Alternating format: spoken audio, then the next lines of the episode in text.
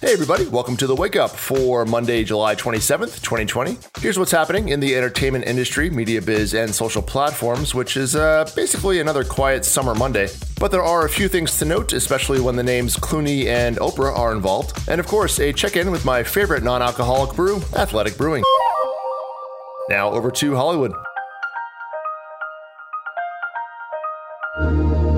It looks like George Clooney has found his next directorial effort at Amazon, according to Deadline. The movie's called The Tender Bar and is based on a memoir about a guy growing up in his uncle's bar on Long Island in a more innocent time before hard seltzer. Clooney is currently in post production on a post apocalyptic movie called Midnight Sky for Netflix. In news that's not terribly shocking, The Walking Dead will not return this fall, except for the season 10 finale, which was postponed in the spring due to COVID shutdowns. The finale is now going to air on October 4th, and AMC also ordered another six episodes to air in 2021, which technically will still be season 10 for some reason, and then season 11 will be fall 2021, uh, hopefully. Movie studio STX is testing out the international first theory to film distribution with Greenland. Uh, the movie, not the country. I'm pretty sure they don't have theaters there. Uh, Greenland is there. Gerard Butler fights for his family's survival in the face of the Earth being pelted by asteroids movie. Why do bad things always seem to follow Gerard Butler around? You may want to look into that. Uh, Deadline reports that STX is now going to open the movie in Belgium and France over the next two weeks, with presumably other territories to be added this summer, and has set a September 25th release date for the US. And just a few odds and ends to round things out. Starting with great news for my niece, as Netflix has renewed the young adult series Outer Banks for a second season. Emmy Raver Lampman from the Netflix show The Umbrella Academy has been chosen to take over for Kristen Bell in Apple's animated series Central Park, voicing the mixed race character of Molly Tillerman.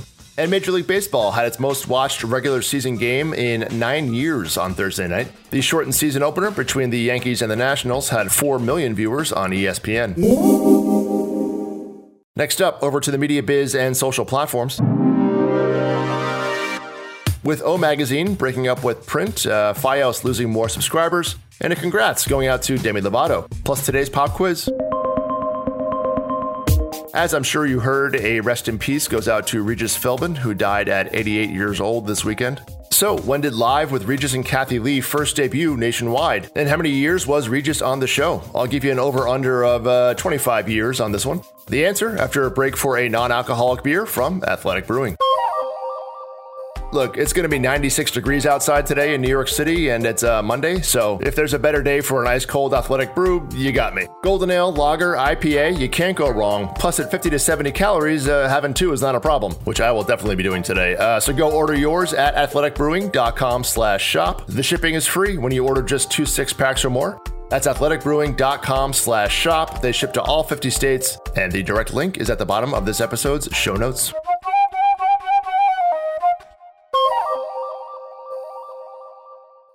And now the answer to today's pop quiz. Regis did the national version of the live show for 23 years. So, congrats to those who took the under. The show first debuted in 1988, where Regis co hosted with Kathie Lee for 12 years. And then he co hosted with Kelly Ripa for 10 years after that, with a year of guest hosts or auditions for one year in between. Now, over to the media biz and social platforms. Oprah's O magazine is going to cease publishing print copies as of December, according to Business of Fashion. Although paid circulation for the print magazine is still at 2.2 million subscribers this year. Verizon announced that their Fios TV service lost another 51,000 TV customers in the second quarter. Fios now stands at 4 million TV customers and 6 million for broadband.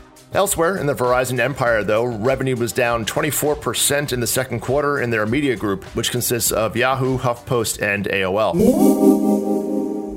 No new programming notes today, but good news from Netflix. They announced that the Kissing Booth will have a part 3. They apparently pulled a Back to the Future and shot two movies at once when they shot part 2.